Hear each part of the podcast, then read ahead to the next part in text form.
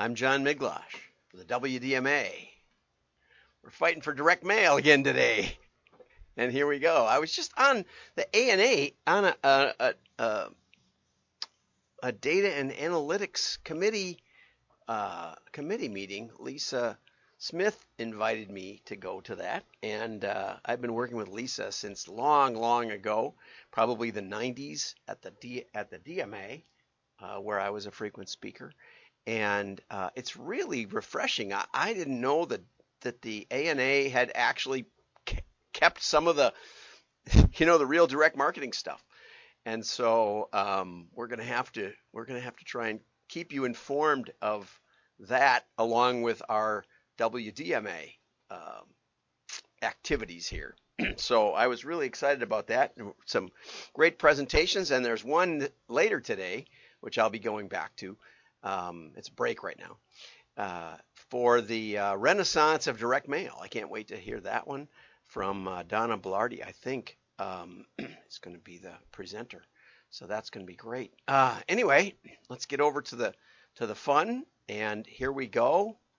Let's see if we can get this to work. I always have challenges in the morning. And here we go. Yeah. Hands free.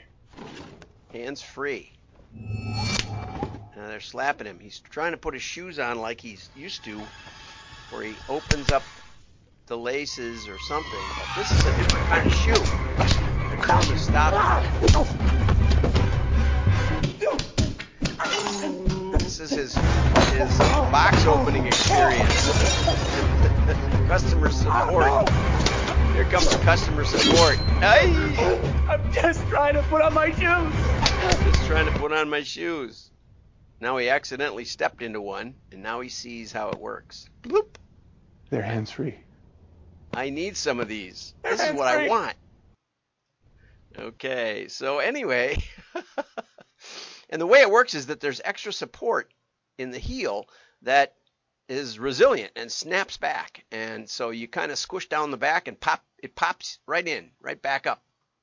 I have my son used to sometimes slip on my shoes and he used to do them that way, but I have one pair of shoes that's carbon fiber and it's never been the same. Just crushed it. And now you have to use a shoehorn basically to get in them. So, what does this have to do with direct mail, you ask? I'm, I was waiting for you to ask that question. Now we have to get over here to the story.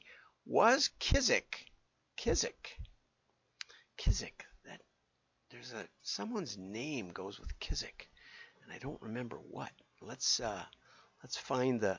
Let's. I have to be careful what I click. As you know, I just clicked the wrong thing. was Kizik's digital first shoe brand made for brick and mortar stores? And um, my friend Deanne Campbell had comments. Of course, one store won't move the, the sale needle, but it will teach Kizik invaluable lessons they can use to grow more effectively into physical retail partnerships. And um, for those of you who don't know, probably none of you know, um, our first clients in machine learning uh, were actually retailers. Um, the Hudson Bay was our first big client, and uh, they were about a four, five, five billion dollar retailer in Canada, the oldest corporation in the world, I think, continuously operating corporation in the world. And at the time, we were just getting dragged into building databases, and um, and so that was quite an ordeal. it turned out their IT department hired us just to prove that we were wrong and put us out of business, but we survived somehow or other. Then our next one was Cabela's, and they were went on to be a retailer, but at the time they only had one store, and as as Deanne says, they were uh, learning. It was a, it was more of a laboratory there in Sidney, Nebraska, um, so that they could kind of figure out retail, and then they put one um, in eastern Nebraska, and uh, and so they went on from there. We didn't realize that it was a, a real solid commitment Dick had to going public. Um, so uh, that's why he was hiring all these MBAs and such, which I thought were going to ruin the culture, which may it may have, but nevertheless, he went public. Stock never really went anywhere, um, and then they got bought out. Uh, but anyway, uh, so we've had we've had connections with retail. I'm going to share some uh, a case study of that. But anyway, so Kizik is a, a digital first shoe startup that sells a new kind of sneaker which lets wearers put the shoe on and take it off without unlacing it or breaking the heel's upper part uh, in the process. Yeah, you don't break the heel. Okay, and they're opening up a new little retail store in Salt Lake City, which is their headquarters. And um, they're also going to put it in a few Nordstrom stores and move from being online only to uh, to try to figure out retail a little bit. And uh, and what they're finding is that they're having fewer returns and an increased average order as people are actually able to try the shoe. And I think this is a absolutely brilliant strategy, and we'll we'll talk about that in the in the case study in a minute. Um, and uh, it turns out that uh, that you can get some 30 plus percent increase in web traffic with in in areas where you have retail stores. And again, I'll talk about that in a minute. Um, one of the biggest problems with shoes um, is returns, and we did a little work with Eastbay back in the day, and um, we were just starting to do machine learning, and then they got bought.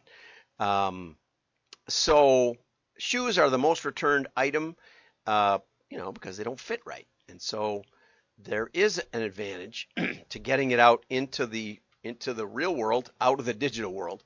Um, I did try buying some shoes from Tom's, and I was a bit disappointed. But basically, they said, well, once you wear them outside, then we won't take them back. Uh, so I didn't know that, and there we go. So here's a more extensive uh, bit of Deanne's comments. This was posted uh, a post of hers on LinkedIn, and she said um, that her direct consumer clients are concerned that they'll have to open physical stores, um, and uh, they've heavily invested in online tech, and they have little to spare for brick and mortar. And I know that's always a case, right? Because they, because they, and, and you know, it's interesting because digital, it seems to me, has somewhat of a diminishing returns. You know, if you have a terrible website and you fix it up a little bit, you can Im- improve your co- conversion. Uh, you may improve engagement a bit. You know, if you haven't done any email and you do some, you'll get a boost. But if you try to do it three times a day, people aren't going to like it. You know, you can't make your customers feel more valuable by inundating them on digital. It just doesn't work. And as she points out, Amazon has had many retail failures, and so it's not that easy, right?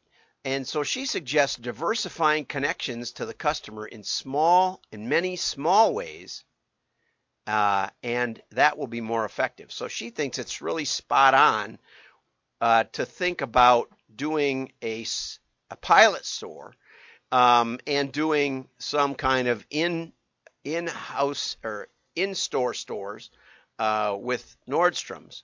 And uh, you know they might get a Dick's Sporting Goods, might be another one they could partner with. Nike is already a minority investor, and so there may be a way to do that with Nike. I think that their concept probably should be expanded beyond their own line, and they should do licensing agreements uh, it seems to me that, um, and I think she mentioned uh, Allbirds was doing Nordstrom's also, or that was the other article. That would, it seems like that would be a really great fit. Get it? Fit. Okay. And um, that that the Allbirds style seems to be seems to be compatible with the with the Kizik's shoe touchless approach. I really like that approach. Um, and also Hush Puppies, I think, would be a good one. If that's, I know it, I know it was almost dead. My dad used to like Hush Puppies, and then it came back, uh, which is featured in the Tipping Point. Uh, I don't know if they're still around, but that would be another one that you might want to. But um, we're so often told to fail fast, don't be afraid to take risks, and all that other BS no one can afford anymore, right? Well, I think I think testing is is crucial. And uh, companies who will do best are the ones who take many small steps rather than a big investment in one leap, right? And so thank you for that, Deanne. Now let's get over to that uh, case study I promised you. Okay, so here's uh, Here's a case study from Lovesac, which is a furniture company uh, that when we started with them in 2014 had about, I think they had about 80 stores around the country. Okay. And the president at the time, who wasn't there a lot longer, and the CFO both told me that if they could not open any more stores, that they would be very excited about. That they had they had had enough, and they were investing heavily in their uh, in their uh, website and digital advertising, but um, they had started a little catalog, although the CFO told me that, you know, I asked him how the results had been and could they give me any, you know, list results or anything. And he said, no, there were no results. that had done terribly. And so I was brought in to kind of help that, uh, that case. Okay. It was relatively high ticket merchandise and uh, not something you buy every day and a mature website, a wide variety of social media.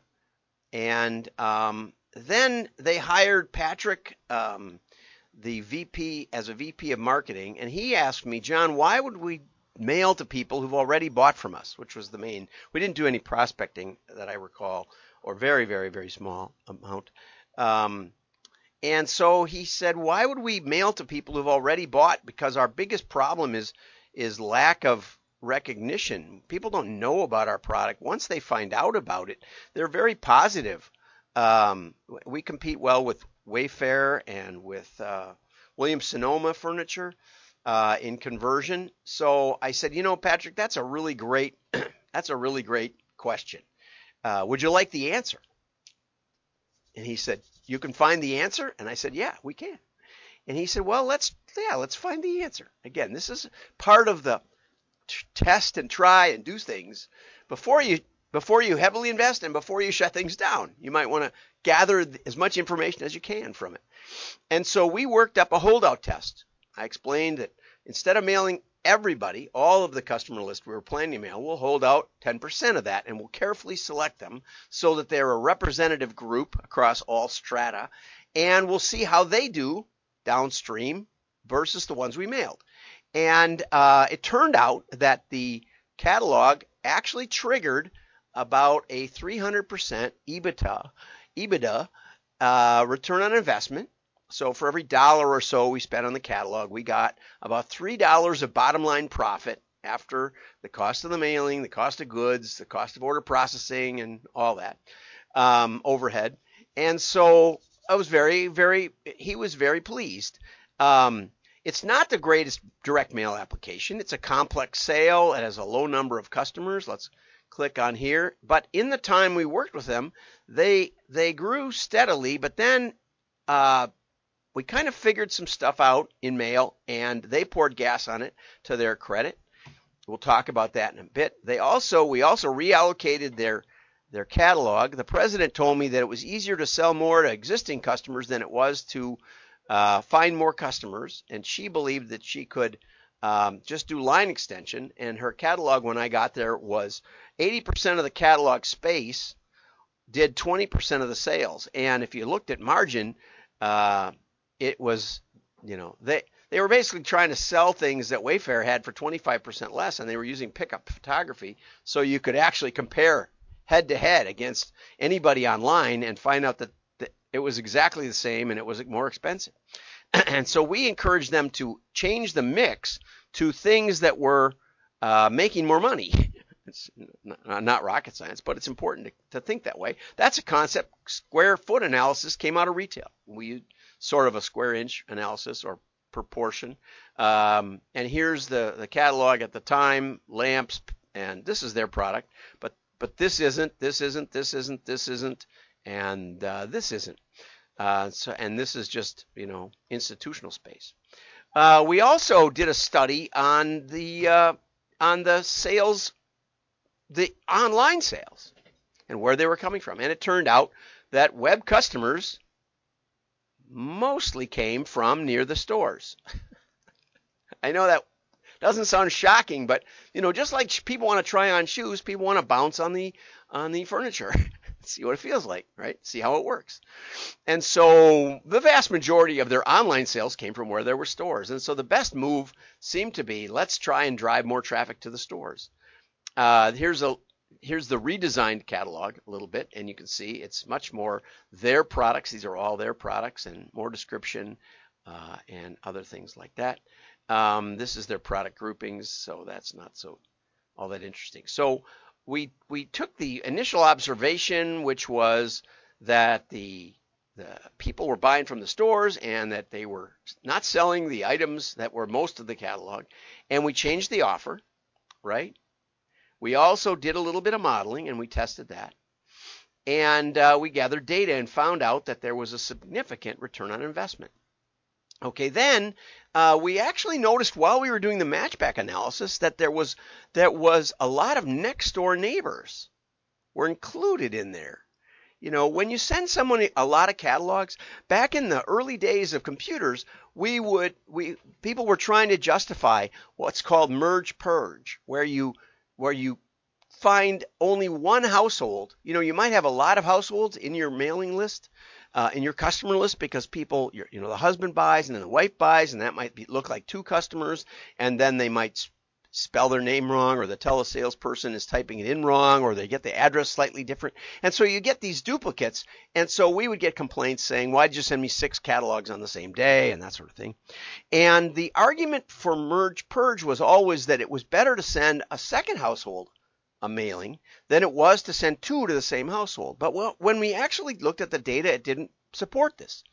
It, it was just as good to send two to a to a customer or a prospect that was in multiple mailing lists. Uh, it did not increase the response rate to send it to a, a less interested prospect. Okay, and uh, because one of the things that happens magically is you get pass along. Somebody comes over to their house. We speculated and said, "These are cool. Where'd you get this?" And then they hand them a catalog. And so we would then gather the information, you know, and we'd say, "Well, this is a new catalog. It's a different, it's a different shipping address, but it was just next door." And we found when we took that into account, it was a 900% return on investment. Okay, so for every dollar, we got almost $10 of profit, EBITDA profit, and about $30 of increased sales for every $1 we spent on a catalog. Okay, huge pass along. When we found out it was that profitable, we said, you know, we should be testing this. We should be testing offers, uh, in especially in terms of traffic building. And so we started testing some offers. We found there were four offers that typically used, and one of them did better than the others we put together. Okay, and then uh, Brian Dillette at LS came in and said you should be doing retargeting with mail for people to visit the website because they were doing television. They were doing, you know, like in Boston they had five stores, so they were doing that market, and they were driving traffic to the web for information. And we could take those, or Brian could take those, and find their address and send them a, an invitation to come to the store. And that really put uh, and here's again, here's a one of the later catalogs that we worked on a little bit. Uh, here's some of the offers that we're testing. Uh, and um, so we had the scientific method, observation. What did you see? What did you expect to see? What do you think caused the difference? And um, businesses are built on discovery and new ideas. Okay, the offer testing had very, very positive results, and we found we could drive a lot more traffic to the to the uh, stores. Yeah, this it's amazing. This shot we just got. The shot we just got might be the one. Right, this is Sean. What do you do at Lovesac? The founder. We, uh, this is Patrick. Work as a team to grow the business. Biggest growth year of Lovesac ever, at least in modern history. Honestly, I would say most of it is due to these guys. Like the marketing department at Lovesac has, and the, and you know the the way that they've um, strategized and then spent money very carefully with uh, really great returns has driven this business to like whole new level. Yeah, no joke. And okay, so then in the in the couple of years that we worked with them, the sales basically doubled from about 50 million up to 100 million in just a few years, and they went public. And um, what that can show, what that shows you is that mail gives you a foundation, a research foundation that's unparalleled. Why? We can model with mail because we know who we were going to mail. We know that the mail gets delivered. We know that it goes to a decision maker. It forces a decision. Okay? It forces a decision to either buy, save it, or throw it away. But even that throw it away is a greater engagement than than any digital response because digital throws the throws itself away. You can ignore it and it goes away. Mail will not do that. Okay? And what that gives us is a null set. It tells us who engaged and didn't buy. And from that, we can see key differentiating factors, machine learning, key differentiating factors between the buyers and the non buyers, where we know who engaged, and you can't get that from digital marketing. And then you can leverage it in your TV and digital, drive more traffic, and make the whole thing more efficient, which is what Sean appreciated from what we had done in those three years. Okay, willing to spend millions on ERP and big data, but little on testing. Okay, testing is the key to seeing, it gives you context and meaning, and always test with the objective to take action. Always test something. Testing makes you money, and each media has, oops, has strengths and weaknesses for testing, but especially mail. Okay, so thank you for that. Have a great day. Like and share. Your friends will know you're smart. Bye bye.